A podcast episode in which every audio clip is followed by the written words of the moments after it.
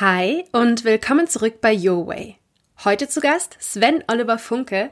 Hi Sven, schön, dass du dabei bist. Ja, hallo, schön, dass ich dabei sein darf.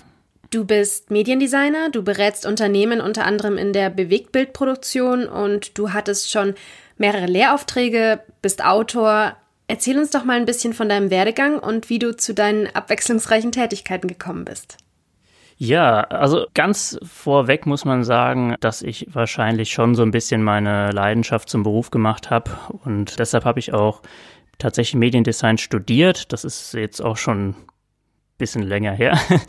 Und ähm, das habe ich damals im Bachelor studiert. Danach im Anschluss wollte ich aber noch mal ein bisschen was Theoretischeres machen, weil ich gemerkt habe, okay, man muss auch wissen, wie man das alles vermarktet und habe dann Medien- und Designmanagement studiert. Da habe ich mich so ein bisschen drauf spezialisiert. Äh, klar, dieses Mediendesign, also alles, was ich mit Film und Fotografie vorher ja auch schon lange Jahre gemacht habe und auch ähm, währenddessen schon selbstständig gearbeitet habe während dem Studium, nochmal damit zu verbinden, dass man das eben auch vermarkten kann. Und in, nach meiner Masterthesis habe ich gemerkt, okay, es gibt relativ wenige Bücher so zum Thema YouTube. Das war damals noch ja, für Unternehmen würde ich sagen Neuland. Die haben da noch relativ wenig gemacht, auch eigen, weder eigene Kanäle noch auch mit Influencern zusammenzuarbeiten. Und habe dann gesagt, okay, wenn es kein Buch gibt, dann äh, mache ich das. Dann schreibe ich ein Buch und suche mir einen Verlag. Habe dann den Verlag angeschrieben. Die haben da so Formulare, die Verlage, und habe das dann ausgefüllt, was ich mir ungefähr für eine Idee habe und warum das einen Markt gibt für dieses Buch. Und dann äh, haben wir uns relativ schnell darauf geeinigt, dafür auch ein Buch zu schreiben. So bin ich dann in diese Autorentätigkeit reingekommen. Ja, und seitdem schreibe ich Bücher über YouTube und Influencer-Marketing. Ja, mein letztes Buch auch tatsächlich für Influencer, für Leute, die sich dafür interessieren, das vielleicht auch zu werden, sich eine Reichweite aufzubauen. Genau, das ist so meine Autorentätigkeit. Und da rührt auch so ein bisschen meine Tätigkeit an der Hochschule raus. Ähm, ich habe dann 2016 nochmal Kontakt mit meinem ehemaligen Professor an der Hochschule in Wiesbaden gehabt und er hat gesagt, wir haben im Moment Bedarf an einem Lehrbeauftragten in der Vorlesung, die ich die ganze Zeit betreut habe, aber ich komme nicht mal dazu. In einem Masterstudiengang möchten Sie die vielleicht übernehmen? Und dann habe ich gesagt, ja, selbstverständlich, sehr gerne darüber bin ich dann an die Hochschule gekommen. Da das schon mal ganz gut gelaufen ist, äh, haben die mir im Anschluss für anderthalb Jahre eine Vertretungsprofessur angeboten. Das ist also eine Professur auf Zeit, könnte man sagen. Ja, so haben wir uns ja dann letztendlich auch kennengelernt. Genau, richtig. Ich weiß auch noch im ersten Semester, das war, glaube ich, auch so, wie wir uns dann verabschiedet haben nach dem Semester, da meintest du, dass wir uns ruhig trauen sollen, uns selber auszuprobieren. Sei es einen YouTube-Kanal zu starten, kreativ zu sein, so ein bisschen auch in Richtung Selbstständigkeit zu denken. Das haben die ein oder anderen dann schlussendlich auch gemacht. Und mich würde jetzt mal interessieren, warum dir das so am Herzen liegt. Also warum möchtest du andere Menschen dazu motivieren, dass sie sich selbstständig machen oder zumindest in die Richtung denken? Also ich glaube, dass es keine bessere Zeit gibt, als sich in dem Bereich, in dem wir ja tätig sind, das heißt im Medienbereich, im auch kreativen Bereich, tatsächlich selbstständig zu machen und damit auch so viel Geld verdienen zu können, dass man sagen kann, dass man da problemlos mit über die Runden kommt, wenn nicht sogar wesentlich besser.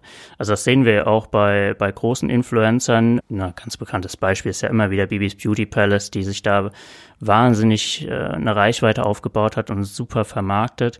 Und ich glaube aber, dass das nicht unbedingt nur in die Richtung gehen muss, sondern dass man heute, wenn man eine Bewerbung schreibt bei einem Unternehmen, und das ist ja meistens dann auch in einem kreativen oder im Marketingbereich, in dem ihr ja dann als Studierende auch irgendwo Fuß fassen wollt, dass es da immer wichtiger ist, dass man auch selber vorweisen kann, okay, ich ähm, habe das und das Projekt geschafft, das ist so mein Baby und da, das ist sozusagen wie eine Referenz. Oft ist es aber auch Umkehrschluss dann eine Eintrittskarte in die Branche, wenn nämlich andere aus Marketingabteilungen oder aus Unternehmen die HR-Abteilungen dann tatsächlich suchen, dann wird ganz häufig auf Instagram geguckt, okay, wer kann denn sowas, was wir suchen? Wer ist zum Beispiel ein Fotograf, der die Bilder macht, oder den Stil hat, den wir suchen und wer macht das beruflich? Und dann werden die Leute angeschrieben und dann, dann findet man Leute, die ähm, einen Film drehen und sowas. Und deshalb glaube ich, dass es unglaublich wichtig ist, sich heute zu publizieren, um tatsächlich auch in, in unserem Bereich erfolgreich zu sein.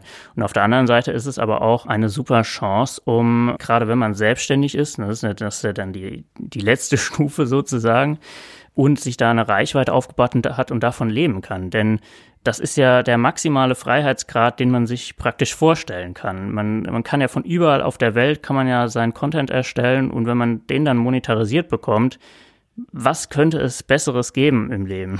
Also das ist ja, man kann alles damit vereinen sozusagen, ne? Familie, Beruf und ich glaube, dass da sehr, sehr viele für gewachsen sind. Deshalb liegt mir das am Herzen und deshalb habe ich das damals auch gesagt. Ich stimme dir auf jeden Fall zu, dass es eine andere Art der Motivation ist, wenn man für sich selbst arbeitet. Wie siehst du denn den Markt an, auf den Influencer jetzt treffen? Es sprießen Influencer ja nur so aus dem Boden, sei es jetzt die ganz großen Influencer, die jetzt schon ein paar Jahre im Geschäft sind. Jetzt kommen die ganzen Mikro-Influencer dazu. Ist es nicht so, dass der Markt auch irgendwann gesättigt ist, also dass da einfach gar kein Platz mehr für neue Influencer ist? Also ich meine, du hast dich jetzt nicht nur auf Influencer bezogen, sondern auf kreative Tätigkeiten allgemein, wozu man ja gar nicht unbedingt in der Öffentlichkeit stehen muss. Aber da du ja das Buch tatsächlich für Leute geschrieben hast, die sich vorstellen können, Influencer zu werden, wie siehst du das Thema Marktsättigung? Also die Frage ist ja, was ist genau die Marktsättigung? Ist jetzt die Marktsättigung, dass es keine Unternehmen mehr gibt, die dafür bezahlen, dass man Werbung schaltet? Das könnte ja eine Marktsättigung sein. Die andere Marktsättigung könnte natürlich auch sein, es gibt zu viel Content und niemand mehr will, niemand will den mehr konsumieren. Ich weiß nicht, in welche Richtung du jetzt die Frage gedacht hast. Ich beziehe meine Frage eher aufs Letztere, also die Situation, dass tatsächlich so viele Leute Content produzieren, dass es irgendwann eine Grenze gibt, wo andere sagen, okay, so viel Input ist auch nicht mehr gut für mich. Es gibt jetzt auch den Trend, immer mal wieder auf Abstand von Social Media zu gehen und das Smartphone beiseite zu legen, also gerade diesen ganzen Content eben nicht mehr zu konsumieren. Ja, also wir sehen es in den Zahlen auf gar keinen Fall. Im Gegenteil, die Internetnutzung steigt immer weiter. Ähm, der Trend ist auch weiterhin dazu da, weniger TV zu konsumieren, weniger die klassischen Medien zu konsumieren, mehr im Internet zu machen und tatsächlich auch die sozialen Medien mit den Influencern zu konsumieren. Und wenn wir da mal klassische Zahlen ansehen aus dem TV, dann haben wir da teilweise 250 oder 300 Minuten pro Tag TV-Konsum gehabt. Ähm, das switcht natürlich jetzt um auf andere Medien und heute ist ja immer online. Also jeder ist immer online. Von daher, wir, wir merken auch ganz oft gar nicht, dass wir irgendwelchen Influencern folgen, sondern das sind dann tatsächlich Leute, für die wir uns begeistern. Ne? Also wenn ich jetzt heute jemand anderem, der sich beispielsweise, oder wenn ich jetzt heute zum Beispiel rausfinden will, wie ich bestimmte Sachen koche oder sowas, dann ist eine ganz große Anlaufstelle, dass ich auf YouTube gehe oder mich auf Instagram informiere oder auf Pinterest gehe und gucke, was, was gibt's denn da. Diesen Trend, den gibt es auf jeden Fall und nach wie vor können wir da nicht sehen in den Zahlen, dass es irgendeine Sättigung in die Richtung gibt. Also es fallen ja auch immer wieder Influencer raus, so ist es ja auch. Ne? Also es gibt nicht äh, jemanden, der das, es gibt viele, die es nicht ihr ganzes Leben lang machen oder viele machen eine Pause. Es ist ja tatsächlich auch eine sehr hohe Belastung, wenn man das ähm, sehr, sehr intensiv betreibt. Das heißt, da gibt es schon einige, die dann tatsächlich auch aufgeben. Das sind auch Sachen, die da wieder reinschmieren. Aber wie gesagt, nach wie vor sehe ich da allgemein zumindest keine Sättigung. Okay, das heißt also, dass sich die Zuschauer eher von dem einen Medium lösen und zum neuen überwandern. Genau, also Marken haben sowieso auch das Problem, dass sie alle fünf bis sieben Jahre die, die Leute verlieren und von daher äh, man orientiert sich da sowieso immer neu und äh, ich glaube, dass, da gibt's immer, je nach Lebensphase, immer neue, die man sich sucht und wir sehen ja auch, dass es immer mehr Influencer gibt, die im älteren Segment unterwegs sind und die tatsächlich auch selber älter sind. Also heute ist es auch überhaupt kein Problem mehr, wenn man 40 ist, ein Influencer wird. Aber es muss auch nicht das Ziel sein, dass man jetzt Influencer wird, sondern wichtig ist erstmal aus meiner Perspektive, dass man überhaupt etwas startet, überhaupt mal versucht, einen Podcast zu machen, überhaupt mal versucht, sich rauszubringen und tatsächlich auch was zu machen. Das, das ist ähm, glaube ich, das, was am meisten, womit man auch am meisten mitnehmen kann. Denn wenn man in einem Unternehmen drin sitzt und muss dann irgendwie einen Unternehmenspodcast machen, mm, dann hat man auf jeden Fall schon mal die Erfahrung, wie man das überhaupt angeht. Das ist schon mal ja. sehr, sehr wichtig. Ja, auf jeden Fall. Vielleicht wird es ja auch dem einen oder anderen helfen, was zu kreieren, was zu produzieren. Man muss es ja nicht mal posten. Also man kann es ja erstmal für sich behalten und für sich ausprobieren, ob das überhaupt was für einen ist. Das nimmt vielleicht noch mal ein bisschen den Druck raus, sich gleich einer Öffentlichkeit präsentieren zu müssen. Ja, und ganz wichtig ist aber auch zu sagen, okay, es ist egal, ob ich scheitere. Also ich habe schon ganz, ganz, ganz viele Projekte in meinem Leben gemacht, aus denen ist überhaupt nichts geworden. Wer das jetzt, äh, vielleicht der eine oder andere, der, der mich kennt und das hört, der, der wird jetzt mit dem Kopf nicken und sagen, ja, das habe ich schon immer gesagt. Also zieh doch mal die Projekte durch, die du machst. Aber ganz viele Projekte, da merkt man dann einfach im Laufe der Zeit, okay, das ist entweder nicht das, was ich machen möchte, oder das hat keinen Erfolg, den ich mir vielleicht gewünscht habe, oder das lässt sich nicht so integrieren. Und dann ist aber auch nicht so schlimm, wenn man das, wenn man das abbricht. Wir Deutschen, wir sind da immer so, dass wir sagen, ah, wenn man irgendwas, wenn man irgendwo scheitert, das ist ganz schwierig. In Amerika, wenn man da fünf Startups gehabt hat und die sind alle gescheitert, dann kriegt man viel eher einen Job, als wenn man noch nie irgendwie sowas gemacht hat. Und so sehe ich das auch. Also einfach mal machen. Wenn es nichts wird, neues Projekt starten. Ist egal. Du meinst, dass da eher die Erfahrungen zählen, die man daraus mitnimmt, als der zwingende Erfolg. Ja, Erfahrung im Scheitern. Also, okay, wir haben einen Podcast gemacht, aber der war einfach nichts. Ja, dann äh, haben wir ihn aufgegeben. Ist ja kein Problem. Aber einfach mal zu sagen, okay, ich starte den Podcast, so wie du das jetzt ja auch machst, ähm, finde ich einen enormen Schritt und äh, also finde ich ganz toll. Dann reden wir in einem Jahr nochmal drüber, ob der noch da ist, ne?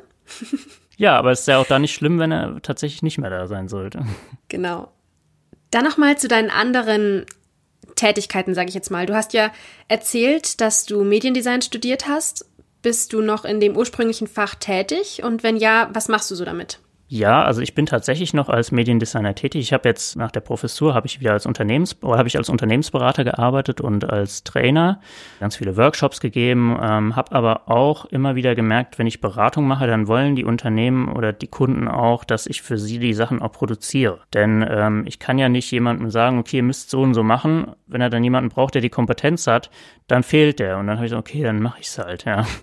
Und äh, dann habe ich aber gemerkt, okay, das ist eigentlich schon, es ist halt nach wie vor meine Leidenschaft und deshalb mache ich es jetzt immer mehr und werde das auch in Zukunft verstärkt wieder machen und die Unternehmensberatung wahrscheinlich wieder ein bisschen zurückfahren, ja.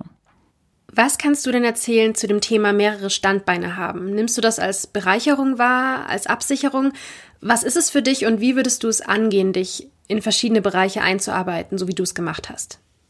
Also es ist immer gut, aus meiner Sicht äh, mehrere Standbeine zu haben, auf jeden Fall aus finanzieller Sicht, denn wenn mal eine Sache nicht gut läuft, dann läuft vielleicht die andere weiter. Also wir sehen es jetzt gerade auch in Corona, dass äh, meine Produktionsaufträge so gut wie alle zurückgegangen sind. Ich konnte auch keine Workshops mehr geben, äh, weil es halt einfach auch gerade nicht funktioniert aufgrund der Bestimmungen, aufgrund der Gesetzeslage. Aber auf der anderen Seite funktioniert zum Beispiel mein, meine Vorlesung, mein Lehrauftrag an der Hochschule. Und das äh, kann man dann wieder remote machen oder man kann Bücher schreiben. Das ist überhaupt gar kein Problem von zu Hause aus. Also von daher, das, allein aus der Sicht ist es schon mal sehr gut, wenn man mehrere Standbeine hat. Und dann ist es auf jeden Fall auch eine, eine Bereicherung für den eigenen Alltag. Also wenn man den ganzen Tag nur Unternehmen berät, dann schläft man wahrscheinlich auch irgendwann ein. Aber äh, wenn man ganz viele verschiedene Sachen macht und sich da aber auch nicht verrennt, sondern das irgendwie zusammenpasst und vielleicht auch ineinander greift, dann sehe ich es auf jeden Fall als große Bereicherung auch für die eigene Motivation, mehrere Sachen zu machen. Ja, klingt auf jeden Fall spannend und abwechslungsreich und man bildet sich in vielen unterschiedlichen Richtungen weiter, was ja auch für einen persönlich wertvoll ist. Auf jeden Fall. Und man trifft auch ganz unterschiedliche Leute. Also wenn ich jetzt ähm, zum Beispiel mit dem Verlag spreche, sind das ganz andere Menschen, als wenn ich bei einem Unternehmen sitze, was irgendwo in einem Hochhaus sitzt und, und keine Ahnung, das ist eine ganz andere Klientel, aber die unglaublich spannend ist. Ja, beide Seiten sind unglaublich spannend und die dann, ja, was aus der einen Welt mit in die andere zu nehmen, das, das ist auch unglaublich inspirierend. Und genauso kann man dann diese Dinge auch wieder mit in den Lehrauftrag reinnehmen, in meinem Fall. Und bei mir passt das halt jetzt alles zusammen im Moment. Das freut mich sehr für dich. du hast gerade noch mal angesprochen Thema Lehrauftrag. Wenn man jetzt nicht gerade von seinem früheren Dozenten angesprochen wird, ob man denn eine Vorlesung übernehmen möchte, welche anderen Wege können Leute, die sich dafür interessieren, einschlagen, um auch eine Art Lehrauftrag zu bekommen? Ich meine, da gibt es ja ganz unterschiedliche, ob es jetzt Berufsschule ist, Hochschule. Ähm, aber einfach mal einen Fuß in die Tür zu bekommen und den ein oder anderen Vortrag oder sogar eine Vorlesung zu halten.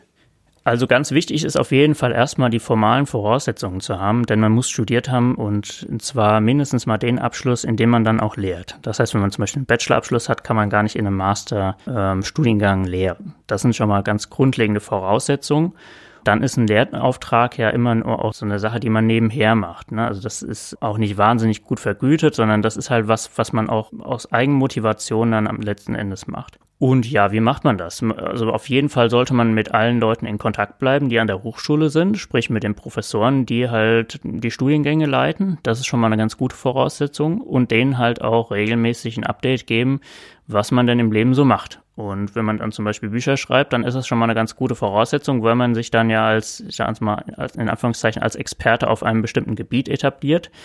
Und dann äh, kommt man wahrscheinlich eher an so einen Lehrauftrag. Es kann aber auch sein, dass man zum Beispiel jetzt in unserem Bereich auch wieder, bleiben wir einfach mal da, dass man zum Beispiel in der Medienproduktion tätig ist bei irgendeiner Filmproduktion und da einfach wahnsinnig viel Erfahrung in einem bestimmten Bereich, in einer bestimmten Position sammelt. Und wenn man das halt dann auch regelmäßig kommuniziert, regelmäßig zu Events geht von der Hochschule, an der man vielleicht studiert hat, das ist schon mal eine ganz gute Voraussetzung auch, dann ist es auf jeden Fall eine gute Voraussetzung, äh, um dann auch ja, an die Hochschule wieder zu kommen und auf der anderen Seite des Puls zu stehen. Was auch eine gute ein guter Weg ist, um tatsächlich an Vorlesungen zu kommen, ist nach seinem Master zu promovieren. Denn während einer Promotion hat man meistens auch Lehrtätigkeit. Okay, also ganz unterschiedliche Wege, aber ich höre raus, auf jeden Fall Selbstmarketing betreiben. Also kommunizieren, was man macht, mit Leuten sprechen und auch in Verbindung bleiben. Ja, auf jeden Fall. Man muss halt auch kommunizieren, okay, ich, ich habe mir auf meinem bestimmten Bereich, äh, in meinem bestimmten Bereich so ein Expertenwissen angeeignet und möchte es auch gerne weitergeben. Und das muss natürlich auch irgendwo in dem Curriculum des Studiengangs, äh, muss ich das ja auch wiederfinden. Du hast gemeint, dass es eventuell hilft, wenn man Autor ist und Bücher schreibt. Was hilft denn auf der anderen Seite, wenn man vorhat, ein Buch zu schreiben und sich bei dem Verlag meldet? Was erwarten die denn von dir als Person? Erwarten die auch bestimmte Vorkenntnisse oder reicht es, wenn du da mit einer spannenden Idee kommst, das Thema pitchst und sie damit von der Idee des Buches überzeugst? Also ich glaube ganz grundlegend, dass man auch schreiben können sollte, ähm, denn das merkt man auch, wenn, wenn man schon die erste E-Mail verfasst, sieht der Verlag, ob man schreiben kann oder nicht. Ich denke, das ist schon mal ganz wichtig und das sollte man das auch ehrlich, man. ja, da sollte man auch ehrlich zu sich selber sein und man sollte auch ehrlich zu sich selber sein, ob man wirklich die Motivation hat, wie zum Beispiel jetzt bei meinem ersten Buch waren das 500 Seiten oder knapp 500 Seiten, ob man das wirklich auch durchzieht, weil das dauert schon Monate, das zu schreiben und da ist man auch wirklich intensiv drin. Also das sollte auf jeden Fall eine Voraussetzung sein. Bei mir war das so, dass ich jahrelang für eine, für eine Tageszeitung, äh, da habe ich sozusagen mein Handwerkszeug gelernt, äh, was das Schreiben angeht. Und von daher war das eine Voraussetzung, die den Verlag, glaube ich, überzeugt hat. Also sowas könnte man zum Beispiel schon mal als, als Voraussetzung nehmen. Aber klar, das Projektbuch muss, muss sich natürlich auch verkaufen. Man sollte vielleicht mal geguckt haben, hat es überhaupt einen Markt, dass man so ein Buch schreibt? Und würde sich so ein Buch denn für den Verlag auch rentieren, wenn sie es veröffentlichen? Und das muss man natürlich auch mit kommunizieren und mit in den Pitch reinbringen. Und wenn sich die Leute jetzt fragen, für wen sind denn überhaupt deine Bücher interessant? Also wer ist die Zielgruppe? Magst du das nochmal kurz zusammenfassen? Mhm. Also ich sage erstmal, welche Bücher ich geschrieben habe. Das erste Buch habe ich über YouTube geschrieben und da war mir ganz wichtig, Unternehmen beizubringen, wie sie selber auf YouTube aktiv werden können, entweder über Influencer oder über eigene Kanäle, wobei ich diese eigenen Kanäle damals sehr in den Vordergrund gestellt habe. Das heißt also hier ganz klar der Fokus auf Unternehmenskunden und das war, oder Unternehmen, ja, Leute aus Unternehmen. Und das zweite Buch hat daran angeschlossen, sprich äh, Influencer Marketing hieß das oder heißt es im Rheinwerk Verlag veröffentlicht, ist auch ganz klar für Unternehmen, die im Influencer-Marketing tätig sein wollen. Das heißt, die nach Influencern suchen oder sich eine Influencer-Strategie aufbauen wollen. Und das dritte Buch, da habe ich die Zielgruppe gewechselt. Ähm, das heißt Fame. Das Buch ist auch im Rheinwerk Verlag erschienen. Und da wollte ich tatsächlich ein Buch schreiben für eigentlich alle Altersklassen, die sich aber eine Reichweite im Internet aufbauen wollen und ich sag mal das große Ziel haben, Influencer zu werden. Wobei ich dieses Wort Influencer, äh, das ist natürlich jetzt mittlerweile auch so ein bisschen abgelutscht, aber Ziel ist halt einfach, sich eine Reichweite aufzubauen, für welches Ziel auch immer. Also man muss jetzt sich nicht unbedingt, das auch nochmal ganz wichtig, wollte ich vorhin auch noch sagen, man muss auch nicht immer seine Monetarisierung daher haben, dass man sagt, ich äh, verkaufe Werbeplätze auf meinem Kanal oder auf meinen, auf meinen Accounts und mache Werbung für andere Unternehmen Unternehmen, sondern es kann ja auch sein, dass man zum Beispiel wie Finn Kliman, der gar keine Werbung schaltet, aus anderen Quellen ja seine Monetarisierung herzieht. Also zum Beispiel aus dem Verkauf von T-Shirts oder was auch immer es da alles gibt. Ja, aus dem Verkauf von Büchern. Man kann ja auch Bücher schreiben und diese im Eigenverlag veröffentlichen zum Beispiel und die darüber aber anteasern. Also es gibt unglaublich viele Möglichkeiten, ohne dass man Werbung für Unternehmen schaltet und sich quasi verkauft, dann auch Geld zu verdienen. Und das ist, glaube ich, auch nochmal eine ganz wichtige Botschaft. Ja, das wird auch immer populärer, auch unter den, ich nenne sie jetzt mal Influencer, einfach weil sie als Influencer bekannt sind. Ich glaube, sie selber finden den Begriff gar nicht mehr so toll, weil der teilweise negativ behaftet ist. Aber immer mehr bauen sich ja auch neben ihrer Influencer-Tätigkeit eigene Marken auf, die sie zum einen als zweites Standbein nutzen und zum anderen ähm, ihnen auch ein bisschen Unabhängigkeit von Plattformen und deren Algorithmus schenkt. Auf jeden Fall. Aber wie gesagt, also ich glaube, es gibt nichts Spannenderes, als das zu machen. Und man sollte sich auch niemals davon abschrecken lassen, dass man jetzt zum Beispiel, wie du in deinem Fall ja studiert hast äh, oder studierst jetzt im Moment. Und ähm, wenn du dann fertig bist, sagst, okay, ich will jetzt aber tatsächlich mir selber was aufbauen. Das ist richtig gut. Also das ist nichts, was man irgendwie verteufeln muss, sondern das, das ist ja ein extrem guter Schritt. Also du kannst ja alles, was du vorher gelernt hast in deinem Studium, kannst du ja jetzt anwenden. Und selbst wenn du einen Master in, wie ich zum Beispiel Media and Design Management hättest und ähm, dann dir was aufbaust, auch das kannst du ja alles einbringen, wenn du das Ziel hast, das zu machen. Genau. Ist immer personenabhängig, aber ist auf jeden Fall ein spannender Gedanke, den man nicht gleich verwerfen sollte, denke ich, nur weil man ein bisschen Respekt hat. Auf gar keinen Fall, ja. Ich habe jetzt am Ende noch eine Frage an dich. Und zwar haben wir jetzt über deine Bücher gesprochen, über deinen Werdegang. Gab es in der Zeit oder auch im Moment ein Buch oder eine andere Quelle der Inspiration oder des Wissens, die dich weitergebracht hat und die du uns empfehlen kannst und möchtest? Ähm, also ich habe ja deine anderen Folgen auch gehört und ganz viele ähm, gehen dann immer auf Bücher und Autoren. Ähm, das müsste ich jetzt ja eigentlich auch als Autor, aber tatsächlich ist meine, also eine meiner größten Inspirationsquellen ähm, und ganz viele werden ihn wahrscheinlich, die, die das jetzt hören, auch, auch kennen, ähm, war tatsächlich Casey Neistat auf YouTube, weil ich da gemerkt habe, das ist ein amerikanischer YouTuber, der, ähm, der hat so dieses Thema Vlogging, hat er ganz weit vorangetrieben und hat jahrelang tatsächlich täglich einen Vlog gemacht äh, über sein Leben in New York.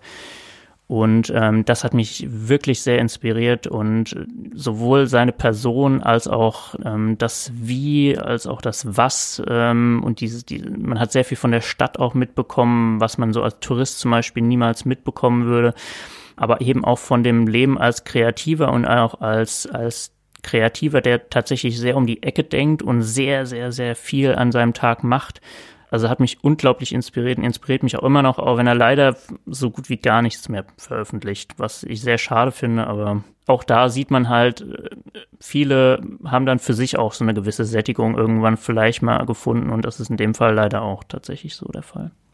Das ist mal eine Empfehlung, die ich auch kenne. Wow. er gilt ja auch als Aushängeschild von YouTube, zumindest in den früheren YouTube-Zeiten. Also, der es auch ziemlich groß gemacht hat und er ist jetzt mittlerweile auch gar nicht mehr in New York, glaube ich. Der ist ja umgezogen. Nein, mittlerweile wohnt er in LA. Genau, ja. ja. Aber wie gesagt, also kann, muss man sich auf jeden Fall mal anschauen, denn ähm, man kann sich natürlich eine Kamera ganz einfach ins Gesicht halten und drauf losreden. Oder man kann das Ganze cinematischer angehen und das hat er damals schon etabliert und hat das Ganze dann nochmal auf ein ganz anderes Level gehoben. Auf jeden Fall. Und auch ja. natürlich mit der Taktung, die er, die er hat äh, in seinem Leben, ist immens. Also Respekt. Hut ab vor ihm und ein großes Dankeschön an dich. Ich fand es super, mit dir über das Autorendasein zu reden, darüber, wie man sich vielleicht wirklich einen Lehrauftrag sichert und auch über das Thema Scheitern und sich in die Selbstständigkeit zu wagen. Ich glaube, da war einiges Interessantes dabei und deswegen Dankeschön, dass du dabei warst. Ja, sehr gerne. Wie gesagt, danke, dass ich dabei sein durfte und ich wünsche dir mit dem Podcast auf jeden Fall sehr, sehr viel Erfolg und auch sehr viel ähm, Freude, dass du, dass du dieses Projekt äh, immer weiter vorantreiben wirst.